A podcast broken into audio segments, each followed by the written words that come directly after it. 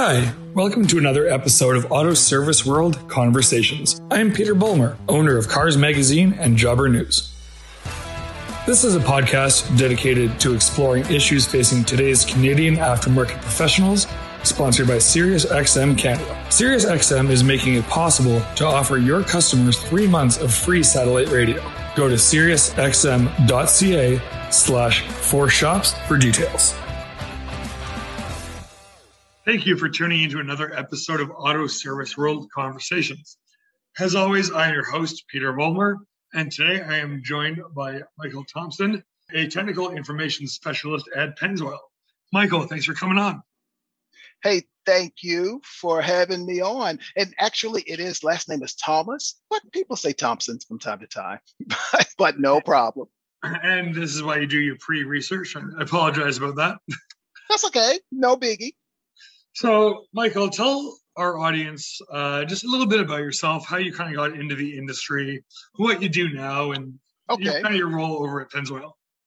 Okay, well, I can tell you, I've been in the automotive industry for probably 45 years. Uh, trained in uh, a couple of automotive schools uh, way back 47 years ago. ASE master technician, as uh, as well as an auto body man. I've kind of been in the industry a while. Uh, service advisors, definitely done time in shops, did racing, did a lot of drag racing back in the day at the local tracks. So have been in the automotive industry per se for a long time, been with Pennzoil, Jiffy Lube International as their first uh, technical advisor to answer questions that occur in, in lube shops, no matter what it was, from transmission to differentials to coolants and pretty much over the last several years been part of the technical information team for Shell, Pennzoil, and Quaker States. So when someone have any questions pertaining to I need oil for a Model A or a 1970 Roadrunner with a 440 or a Massey Ferguson tractor,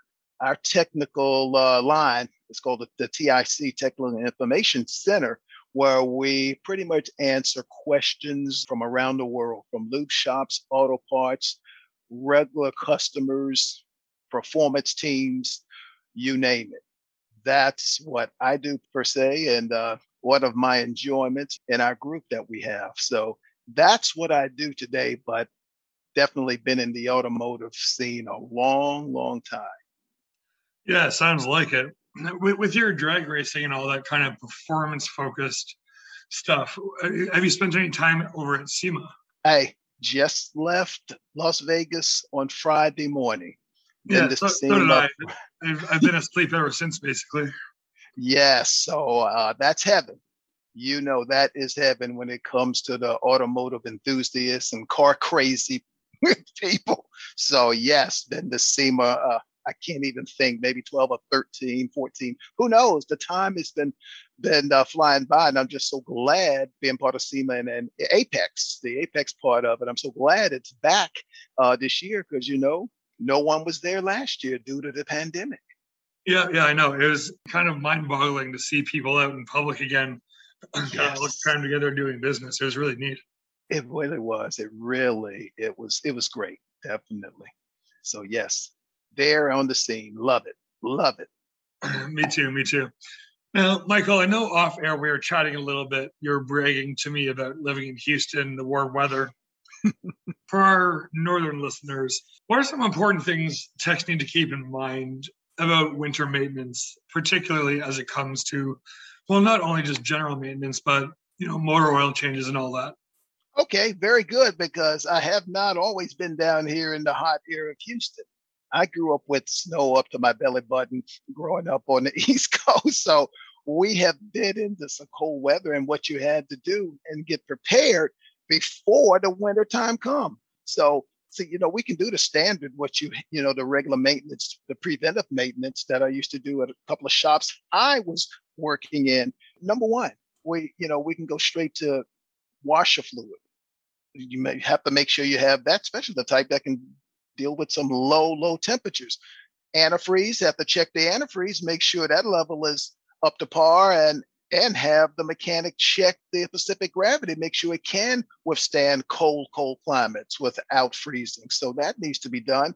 Tire pressure, that's a major thing because that fluctuates up and down during the cold climate. And then motor oil. People think, well, you know what? Should I just change my oil immediately before the winter? You can if you like, but we just say go with the OEM recommendation when it's time to change it. If it's time to change it, change it. If not, you change it in the uh, the OEM recommendation in time on changing the motor oil. So you have standard things you need to look at before it gets cold, especially up in your area. It's just frigid. It's just too cold to imagine. So you guys have to look at it, I think, in a whole nother way. Chains, big snow tires, the whole nine yards. Yeah, you're, you're really rubbing it in here. So thank you. I'm sorry. I'd be doing the same in your position. Don't worry. So, Michael, what, what kind of problems can come up if we're not taking a good look at proper win- winter maintenance?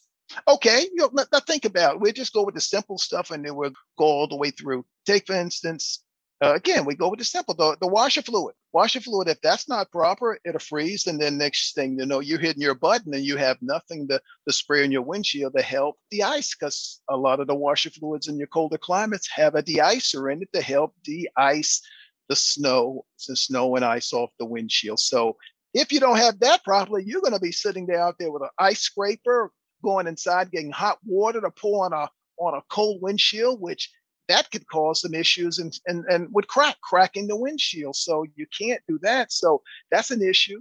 And again, coolant systems not proper. There you are with antifreeze freezing. And an engine water pump can't circulate antifreeze when it's practically frozen. You're going to somehow cause a crack in the block, a whole lot could happen. So again, if you can do these preventive maintenance, some people just get in the car and just drive around. I can tell you one one thing right now that just happened just in the last day or two. We did get some temperatures that dropped down in our area, but not cold, not like up there. But here in this area during the fall, when you got warm days, hot days, that plays havoc with batteries got a neighbor and I could hear them start the car two days ago and it was very slow. And I said, Oh boy, looked like that battery is probably on its way out. Then we get a little colder climate a uh, night before last. Yesterday went to start the car, nothing but a couple of clicks. I said, you know what? Let me go over because I'm I'm Mr. Handyman when it comes to automotive. I help my neighbors. Checked it. I have a I have a meter checked it low. I said, what you need to do, we're gonna definitely go over the auto parts store, double check the battery definitely has seen its best day, even though it hadn't done its four years. But it happens at this time of the year. You got to check the water. Some people don't do that, but you can check the water and, and add distilled water to it. But again, check the battery, check the check the life. This you can you know, again, it only takes a few minutes to go to a parts store, and those guys can put a meter on less than a minute or two to see if it's has proper current. So that's one thing that needs to be checked at a shop, at, at an automotive shop like that we're talking about. So those are some of the main things. Again, check your transmission fluid if it has a dipstick. Most of them now don't. So you usually have to have it done at a dealership electronically because that's the way things are getting to the place that you may have to go to a dealership and have certain things looked at. But if we can have have our fluids checked topped off, make sure everything is prepared before a cold winter, I think you would be in good shape by the end of the winter.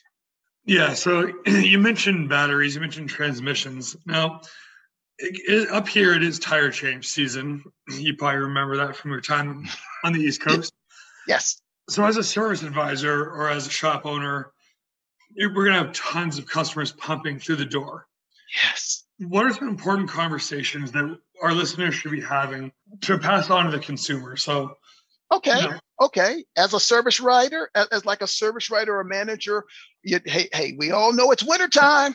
It's time to come in, and you got to be proactive, and you don't want to scare them.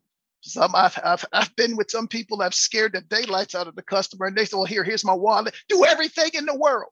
so, but you do just have to point out. You know, it's going to get cold. You know, the primary things we need. We we need to check the belts because the belts are going to get super cold, and the rubber belts can be a little brittle. You gotta eyeball that. Just tell the customer we need to do a thorough check. Check your hoses we can check your hoses, just kind of look to see if those are not brittle. Because again, cold climate plays havoc on parts. Some people think, oh, hot weather, but cold frigid cold climate, sub zero can really do a number. So we can just simply, in layman terms, not over their head, just explain this is what has to be done just to make sure you're not on the side of the highway. So let's do our thorough check. And again, most people on the East Coast, when I was growing up at the shops, no problem there uh, let's just make sure because we really don't want to be want to be out here on the road with a flare trying to flag down flag down someone. So that's something I would think would be very very important just to alliterate, just you know, not scare them, but explain a little bit what needs to be done. All your belts, your fluids, make sure every look just just a thorough check. And I think most people understand because they've been they've been in this situation for for many many years. So we just have to mention it to the younger crowd. I noticed the younger crowd just get on a car and keep rolling and don't worry about it. Yeah, absolutely. Any kind of discussion nowadays obviously has to take COVID and you know fewer yes. miles driven into account. So because this is probably the first real winter COVID's been in full effect from the previous year. What are some things that we might have to look out for as we approach yeah. the colder season that we wouldn't have had to in the past? Yes. Now think about it. Mo- like myself, I didn't drive my car. I was confined to my home for a year and a half, and uh, the car wasn't driven. And I would think up in your colder climates, here's your car sitting out there, and no one's driving that that much you still have things going on. You take for instance, if you do start the car with me, I only put what we call maybe 11 kilometers or 11 miles on my car in a year and a half. That's not a good thing. Just 11 miles. So uh, I do know just the conditions in which I drove. And then up there, just a short period of time, you got condensation that's not uh, evaporating properly. So that's going to get down in your oil and that contaminates the oil and just the oil just sitting there, maybe in a garage or somewhere, it sweats. And we got it. We have to change that. And some people say, well, you know, I didn't drive it. So it's been a year or two. I can, uh, you know, I don't need to worry about it. We do have to worry about it because there are contaminants in that oil that needs to needs to be changed. So that's one thing I would say, uh, especially after, pande- after the pandemic, your car is not going to be in perfect condition. You think it might be, but it needs to be checked out because it's been sitting for a while and not really driven that often. And I have, again, I always throw myself in this situation. I have found that with my situation with with uh, my cars, one of the cars which I didn't drive that often. I had to put a charger on it just to keep the battery charged because the battery gotten weaker. If you don't start your car from time to time, that battery is going to sit there and it will eventually get weaker and weaker. So I put one of these little chargers just to keep the battery up to around 12 volts because it got weak. It wasn't driven.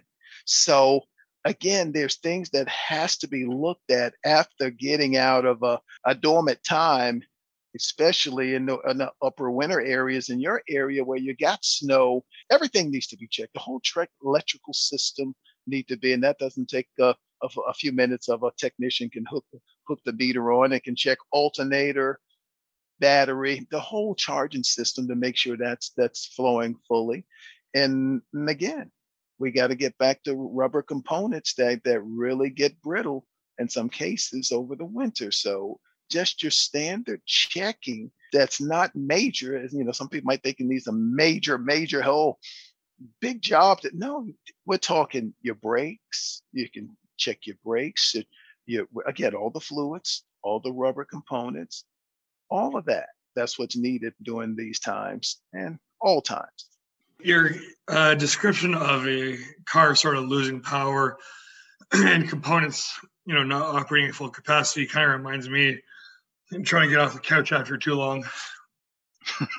you're, you're really going to charge yourself back up. Yeah. Yes, get some get some octane, get some coffee or something like that to get yourself kicking. So uh, yeah, if we look at an automobile, that's pretty much like us. Exactly. and uh, so yeah, next, any any more information you want to give about? Well, I was just going to ask: uh, Is there any more sort of closing thoughts that you might have? any sort of parting advice for our listeners? Okay, maintaining your vehicle. That's the number one thing I preach about constantly on my technical line.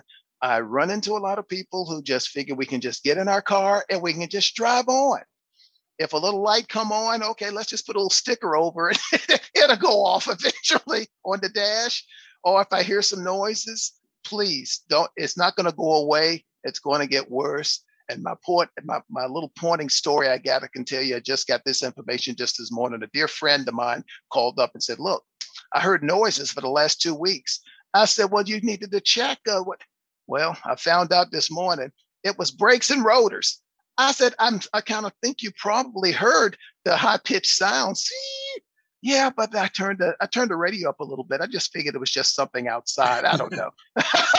so when you hear things going on, please have it checked out immediately because things in some cases don't get better, it gets worse. So please, when lights come on, when it's time to get certain services done, let's get it done because unfortunately, you're going to pay in the long run if you don't. Let's just try to knock it out as soon as possible if you can.